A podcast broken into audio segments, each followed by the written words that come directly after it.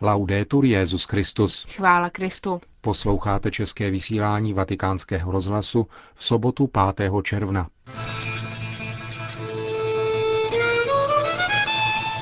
Šestnáctá zahraniční apoštolská cesta Benedikta XVI. na Kypr.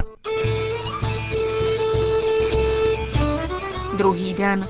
Benedikt XVI. se setkal s prezidentem Kypru, politiky a diplomaty a s kyperskými katolíky. Navštívil pravoslavné arcibiskupství a sloužil mši svatou s účastí kněží, řeholníků a řeholnic.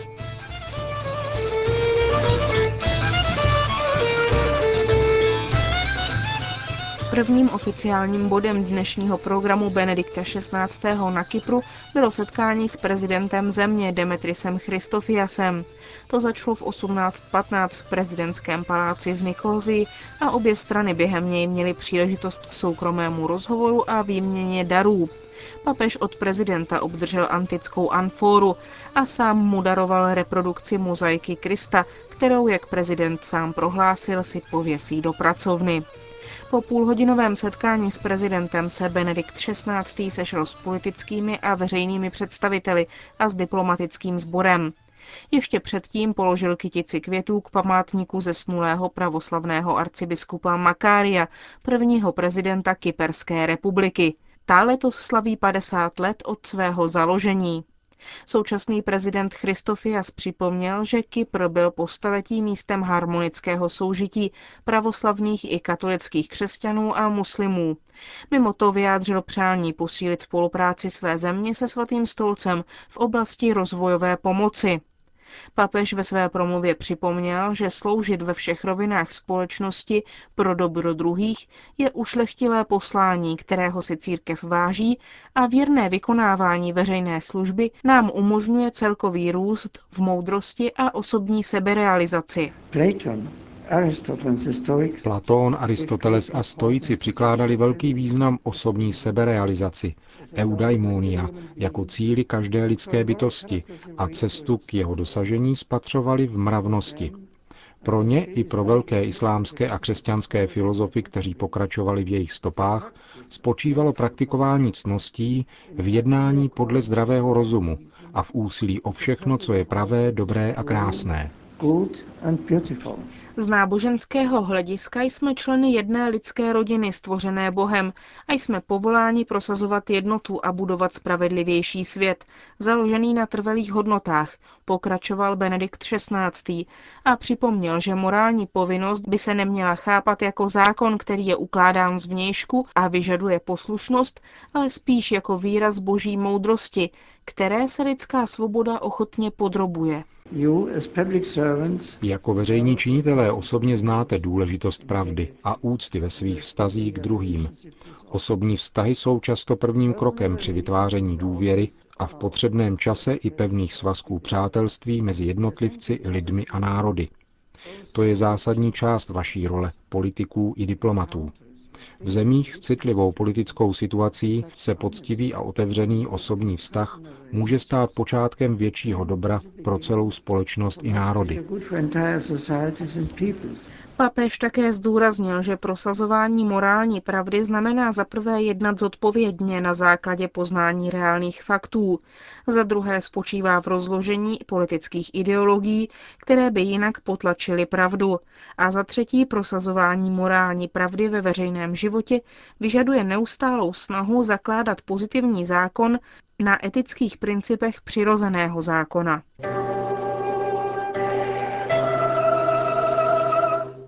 O hodinu později se pak Benedikt XVI. na hřišti základní školy svatého Marona, jedné z 22 katolických vzdělávacích institucí na ostrově, setkal s katolickou komunitou. Setkání se konalo formou bohoslužby slova a účastnilo se ho téměř 2000 osob, mezi nimi také mnoho rodin s dětmi.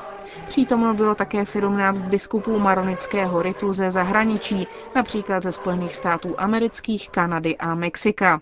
Aie patera papa Benedicte vecate ecte, kalos orisat est in Kypro. Slova na uvítanou pronesl maronický arcibiskup Kypru Monsignor Sueif. Your Holiness Benedict XVI, welcome to Cyprus. أهلا وسهلا بقداسة البابا Benedikt XVI. se ve své promluvě vzhledem k specifické situaci kyperských katolíků zaměřil na poslání církve hledat větší jednotu v lásce s ostatními křesťany a na dialog s těmi, kteří nejsou křesťany. Ve vaší specifické situaci jste schopni přinášet osobní vklad k dosažení větší křesťanské jednoty v každodenním životě. Povzbuzuji vás, abyste tak činili s důvěrou, že vás duch pána, který prosil, aby jeho učedníci byli jedno, bude provázet v tomto důležitém poslání. Z hlediska mezináboženského dialogu je třeba ve světě ještě mnoho učinit. To je další oblast, ve které kyperští katolíci často žijí v situacích, jež jim nabízejí příležitosti ke spravedlivé a rozvážné činnosti. Pouze prostřednictvím trpělivé práce ve vzájemné důvěře může být překonána zátěž z minulosti a politické i kulturní rozdíly mezi národy mohou být motivem pro úsilí o dosažení většího porozumění. Dále kyperské katolíky vyzval, aby chránili společenství, modlili se za povolání ke kněžství a řeholnímu životu a podporovali je, a aby se věnovali mládeži a výchově. V závěru Benedikt XVI. zvlášť pozdravil ty, kdo přišli ze čtyř vesnic s maronickou většinou, které se nacházejí v severní okupované části ostrova. Znám vaše přání a vaše trápení a prosím vás, abyste přinesli mé požehnání, mou blízkost a lásku všem ve svém okolí. My křesťané jsme lidmi naděje. Pevně doufám a modlím se za to, aby se co nejdříve zlepšil život všech obyvatel ostrova skrze úsilí a dobrou vůli, jež jsou k tomu potřebné.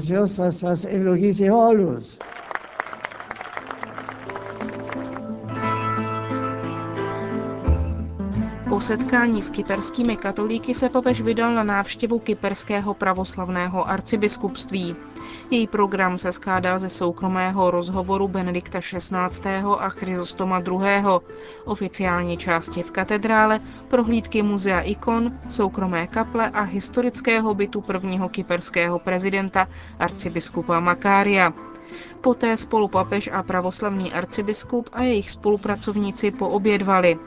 Benedikt XVI. poděkoval za pohostinnost, kterou církev na Kypru nabídla Mezinárodní komisi pro teologický dialog při loňském zasedání v Pafu a za velkorysý příspěvek, který kyperská církev zaslala těm, které loni v italské Aquile postihlo zemětřesení. Podvečer pak Benedikt XVI. předsedal ve farním kostele svatého kříže latinského obřadu v Nikosii eucharistické bohoslužbě s účastí kněží, řeholníků a řeholnic, jáhnů, katechetů a zástupců církevních hnutí. Středem dnešní liturgie je Kristův kříž. Mnozí by mohli být pokoušeni se ptát, proč my křesťané slavíme nástroj mučení, znamení utrpení, porážky a nezdaru. Je pravda, že kříž má všechny tyto významy.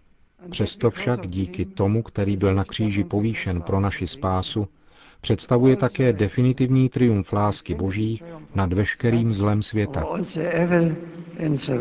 Řekl papež v úvodu svého mílie schromážděným, mezi nimiž nechyběl ani latinský patriarcha Jeruzaléma Fuad Tval, který v úvodu mše papeže přivítal, a kustot svaté země otec Pizzabala.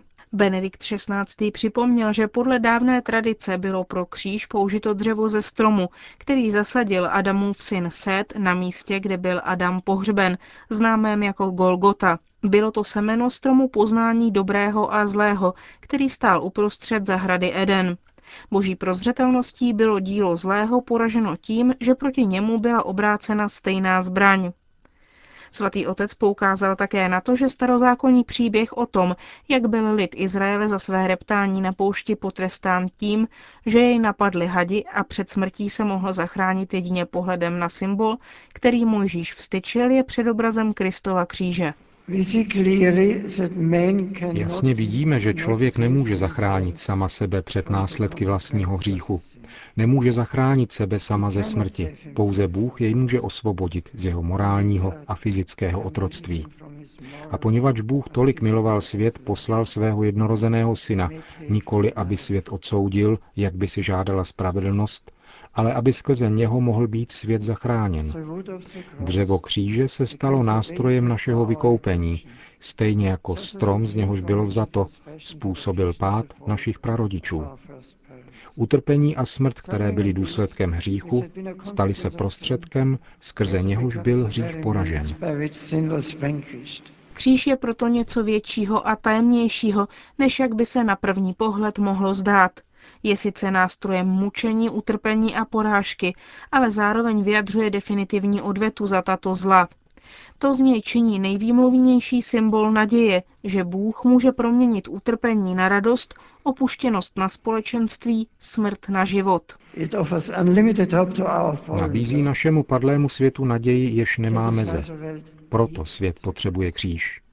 A ten není pouze soukromým symbolem zbožnosti, není rozlišovacím znamením příslušnosti k nějaké skupině uvnitř společnosti, a jeho nejhlubší význam nemá nic společného s násilným vnucováním nějakého kréda či filozofie.